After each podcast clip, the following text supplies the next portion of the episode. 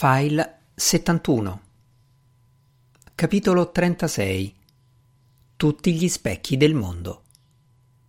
Novembre 1814 Il villaggio di Hampstead è situato 5 miglia a nord di Londra. Ai tempi dei nostri nonni era soltanto un gruppo di fattorie e di casette del tutto anonime, ma l'esistenza di un luogo così rurale nelle vicinanze di Londra attirava un gran numero di persone desiderose di godere dall'aria buona e del verde. Per loro divertimento erano stati costruiti un ippodromo e un campo da bocce ed era possibile rifocillarsi nelle piccole botteghe di focacce e nei locali dove si serviva il tè all'aperto. I ricchi cominciarono a comprare villette estive e ben presto Hampstead assunse l'aspetto che ha oggi, uno dei luoghi preferiti dalla Londra alla moda. In breve tempo si trasformò da villaggio di campagna ad abitato di dimensioni rispettabili, quasi una piccola città. Due ore dopo il litigio tra Sir Walter, il colonnello Grant, il colonnello Manningham, Jonathan Strange e il gentiluomo del Nottinghamshire, una carrozza entrava a Hampstead in arrivo da Londra e svoltava in una viuzza buia tra cespugli di sambuco, lilla e biancospino, fermandosi poi in fondo alla via per lasciar scendere Drolight. La costruzione, un tempo una casa di contadini, era stata molto migliorata nel corso degli ultimi anni. Le piccole finestre, più adatte a tener fuori il freddo che a far entrare la luce, erano adesso grandi e regolari. Un portico sostenuto da colonne era stato eretto al posto del misero portone e l'aia era stata completamente sostituita da un giardino pieno di fiori e di arbusti. Il signor Drolight bussò alla porta. Una cameriera venne ad aprire e lo condusse immediatamente in un salotto. La stanza un tempo doveva essere stata il soggiorno della fattoria, ma ogni traccia del passato era scomparsa sotto la costosa carta da parati francese, i tappeti persiani e il mobilio inglese nuovissimo e moderno. Drolight era lì soltanto da pochi minuti quando entrò una signora alta, ben fatta e bella. Indossava un abito di velluto rosso e il collo bianco era messo in evidenza da una complicata collana di gaglietto. Attraverso una porta aperta sul corridoio si intravedeva una stanza da pranzo arredata lussuosamente come il salotto. La tavola ancora apparecchiata rivelava che la signora aveva pranzato da sola. A quanto pareva, il bell'abito rosso e la collana nera erano stati indossati per il proprio piacere. Signora, esclamò Drolight balzando in piedi, state bene, spero. La donna accennò un gesto di noncuranza. Suppongo di sì. Sto bene per quanto sia possibile senza frequentare quasi nessuno e senza grandi occupazioni. Come? si stupì Drolight. Siete tutta sola qui? Ho una vecchia zia che vive con me e che vuole convincermi a cercare conforto nella religione. Oh, signora, non sprecate le vostre energie con le preghiere e i sermoni. Non vi troverete nessuna consolazione. Al contrario, concentrate i vostri pensieri sulla vendetta. Lo farò, lo faccio, disse la donna con semplicità, sedendo sul sofà di fronte alla finestra. Come stanno il signor Norrell e il signor Strange? Oh, occupatissimi, signora, occupatissimi. Per amor loro, nonché vostro, vorrei tanto che lo fossero un po' meno. Proprio ieri il signor Strange mi ha chiesto di voi in modo particolare. Voleva sapere se siete su di morale. Oh, abbastanza, gli ho risposto, solo abbastanza.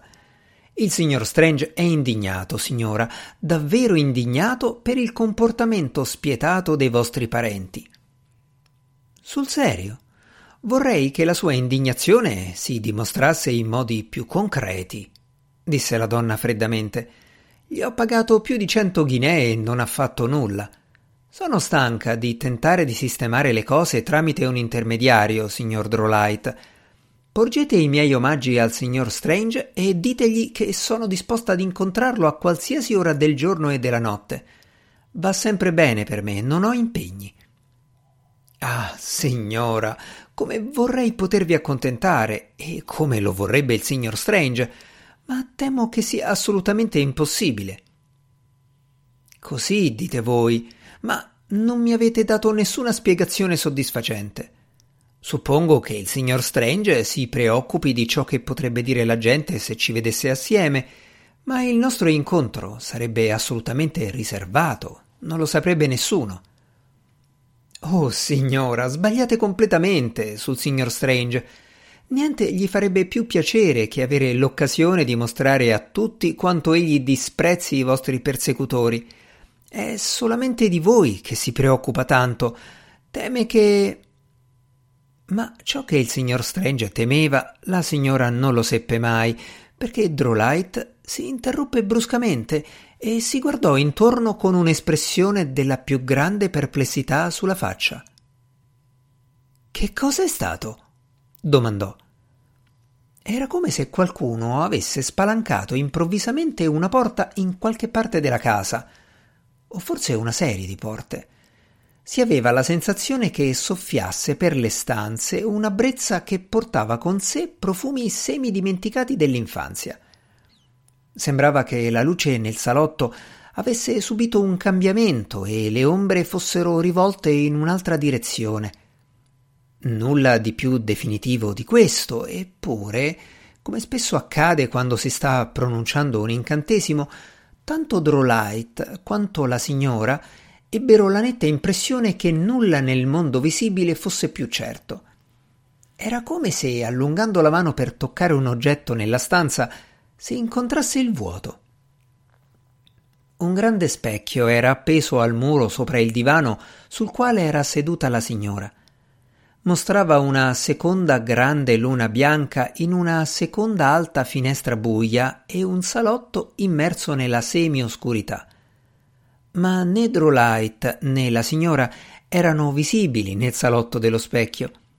Vi si vedeva al contrario una specie di forma indistinta, una sorta di ombra che andò trasformandosi nella sagoma scura di una persona che veniva verso di loro.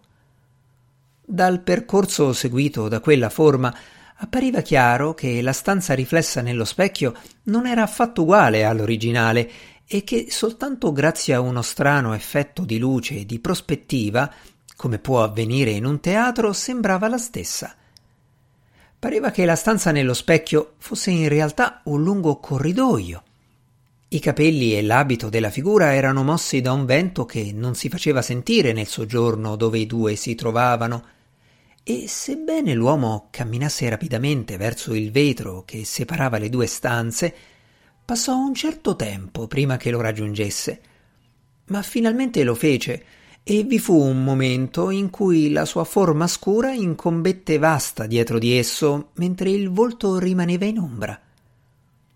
Poi Strange saltò giù dallo specchio con molta agilità, rivolse ai due il suo sorriso più affascinante e augurò la buonasera alla signora e a Drolight.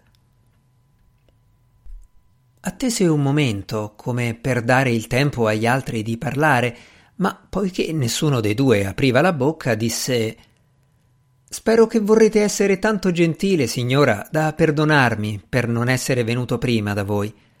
Per dir la verità, la strada era più tortuosa di quanto avessi immaginato.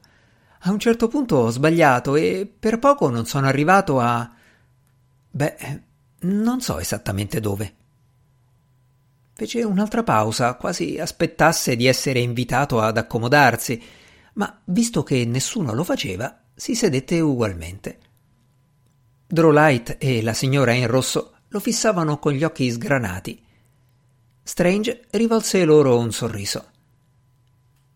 Ho conosciuto il signor Tantony, disse a Drolight. Un gentiluomo simpaticissimo, anche se un po' taciturno.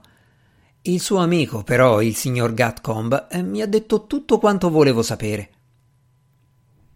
Siete il signor Strange? domandò la dama in rosso. Sì, signora. Che piacere! Il signor Drolight mi stava appunto spiegando perché voi e io non potevamo incontrarci. È vero, signora, che fino a questa sera le circostanze non hanno favorito il nostro incontro. Signor Drolight, per cortesia, fate le presentazioni. Drolight balbettò che la dama in rosso era la signora Bulworth. Strange si alzò, le fece un inchino e sedette di nuovo. Il signor Drolight, suppongo, vi ha messo al corrente della mia orribile situazione, si informò la signora Bulworth. Strange fece un piccolo gesto con il capo che avrebbe potuto significare tutto e niente. Il racconto di una persona non direttamente interessata, disse poi, non può essere mai come quello di chi è intimamente coinvolto nei fatti. Possono esservi punti cruciali che per una ragione o per l'altra il signor Drolight forse ha omesso. Siate gentile, signora, permettetemi di ascoltarla da voi. Tutta la storia? Tutta la storia. D'accordo. Io sono, come sapete, la figlia di un gentiluomo del Northamptonshire. La proprietà di mio padre è estesa, la sua casa e il suo reddito sono grandi. La nostra è tra le famiglie più importanti della regione, ma i miei mi hanno sempre incoraggiata a credere che con la mia bellezza e le mie doti avrei potuto occupare nella società un posto ancor più elevato. Due anni fa ho contratto un matrimonio molto vantaggioso. Il signor Bulworth è ricco e noi abbiamo frequentato i migliori ambienti, ma io non ero felice. La scorsa estate ho avuto la sfortuna di conoscere un uomo che è tutto ciò che il signor Bulworth non sarà mai. Bello, intelligente, divertente. Poche settimane sono bastate per convincermi che preferivo quell'uomo a tutti gli altri. La signora in rosso si strinse leggermente nelle spalle. Due giorni prima di Natale ho lasciato la casa di mio marito in compagnia di quell'uomo. Speravo, in realtà mi aspettavo, di poter divorziare dal signor Bulworth e sposare lui, ma non erano queste le sue intenzioni. Alla fine di gennaio mi aveva già lasciato e i miei amici mi avevano abbandonato. È tornato a casa e ha ripreso la sua vita di prima. Ma per me ciò non è stato possibile. Mio marito mi aveva cacciato, i miei amici rifiutavano di vedermi.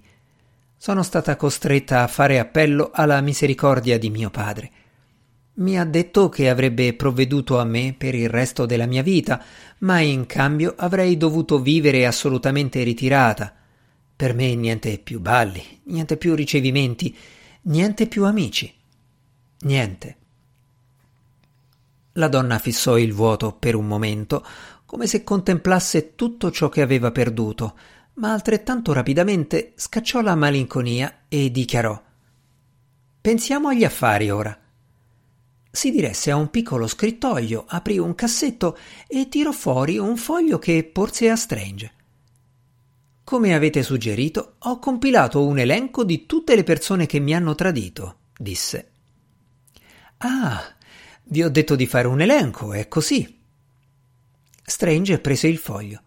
Sono proprio un esperto in affari. Una lista piuttosto lunga. Oh, ogni nome sarà considerato un incarico separato e voi riceverete un compenso per ognuno mi sono presa la libertà di indicare la punizione che riterrei appropriata a ciascuno, ma la vostra superiore conoscenza della magia potrà suggerirne altre più adatte per i miei nemici. Gradirò molto le vostre raccomandazioni. Sir James Southwell, Gotta, lesse Strange. Mio padre, spiegò la signora Bulworth, mi ha stancato a morte con le prediche sulla mia condotta indegna e mi ha esiliato per sempre da casa. Per molti aspetti è l'autore di tutte le mie sfortune. Vorrei poter indurire il mio cuore tanto da decretare per lui una malattia più grave, ma non ne sono capace. Suppongo sia a causa della cosiddetta debolezza femminile. La gotta è dolorosissima, osservò Strange o perlomeno così mi dicono. La signora Bulworth fece un gesto d'impazienza. Elizabeth Church, continuò Strange, rottura del suo fidanzamento. Chi è la signorina Elizabeth Church? Una mia cugina, una ragazza insopportabile, il genere tutto ricamo. Nessuno le aveva mai prestato la minima attenzione fino al mio matrimonio con il signor Bulworth.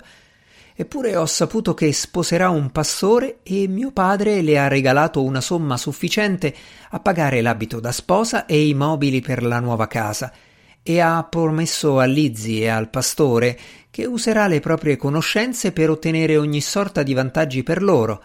Renderà la vita facile alla coppia, Vivranno a York, dove parteciperanno a cene e a ricevimenti e godranno di tutti quei piaceri che avrebbero dovuto essere miei. Signor Strange, affermò alzando la voce con maggiore energia, deve esistere qualche incantesimo affinché il pastore detesti la sola vista di Lizzie. Non è vero? Che lo faccia rabbrividire di disgusto al semplice suono della sua voce. Non lo so, rispose Strange non ho preso in considerazione la cosa. Suppongo di sì. Ritornò all'elenco. Signor Bulworth, mio marito, che sia morso dai cani. Ha sette grosse bestiacce nere che tiene in maggiore considerazione degli esseri umani. La signora Bulworth, la madre di vostro marito, suppongo, che anneghi nella tinozza del bucato che si strozzi con la sua marmellata di albicocche, che finisca accidentalmente nel forno del pane. Tre specie di morte per una sola donna. Mi perdoni, signora Bulworth, ma nemmeno il mago più grande che sia mai esistito potrebbe far morire in tre modi diversi la stessa persona. Fate tutto quello che riuscite a fare, affermò ostinata la signora Bulworth. Quella vecchia è fiera in modo insopportabile della sua bravura come donna di casa. Mi ha seccato a morte con quell'argomento. Capisco.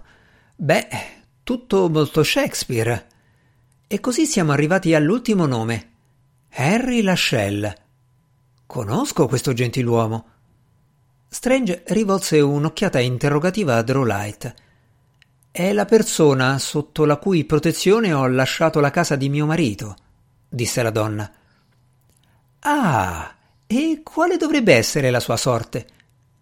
Bancarotta.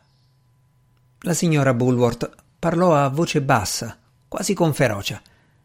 Pazzia, incendio, malattia sfigurante, che sia calpestato da un cavallo, aggredito da un bandito di strada che lo sfiguri con il coltello, che una visione di orrore lo perseguiti e gli impedisca di dormire una notte dopo l'altra. Si alzò e si mise a passeggiare su e giù per la stanza. Che ogni sua azione meschina e disonorevole sia pubblicata sui giornali, che tutti a Londra lo evitino, che seduca una ragazza di campagna e che questa si innamori di lui alla follia e lo perseguiti per anni e anni, che diventi oggetto di ridicolo a causa di lei, che la ragazza non lo lasci mai in pace, che venga accusato di un delitto e soffra tutte le umiliazioni del processo e della prigione, che sia bollato, picchiato, frustato, che sia giustiziato. Signora Bulworth, calmatevi, vi prego, la esortò Strange. La donna cessò di camminare avanti e indietro, smise di invocare orrende maledizioni sul capo di Lascelle, ma non poteva certamente dirsi calma. Respirava affannosamente, tremava e la furia traspariva dal suo viso. Strange stette a guardare finché giudicò che avesse ripreso il dominio di se stessa, tanto da comprendere ciò che stava per dirle. Poi cominciò. Sono desolato, signora Bulworth, ma siete stata vittima di un crudele raggiro. Questa disse lanciando un'occhiata a Drolight, questa persona vi ha mentito. Il signor Norrell e io non abbiamo mai eseguito incarichi di privati. Non abbiamo mai impiegato questa persona come intermediario a procacciatore di affari. Non ho mai nemmeno sentito parlare di voi prima di questa sera. La signora Bulworth lo fissò per un momento, poi si rivolse a Drolight. È la verità? Drolight, abbassò miseramente lo sguardo sul tappeto e farfugliò una specie di risposta in cui erano comprensibili soltanto le parole signora e situazione particolare. La signora Bulworth allungò la mano verso il cordone del campanello. Ricomparve la cameriera che aveva aperto la porta a Drolight. Haverhill, le disse la sua padrona, rimuovete il signor Drolight dal mio soggiorno.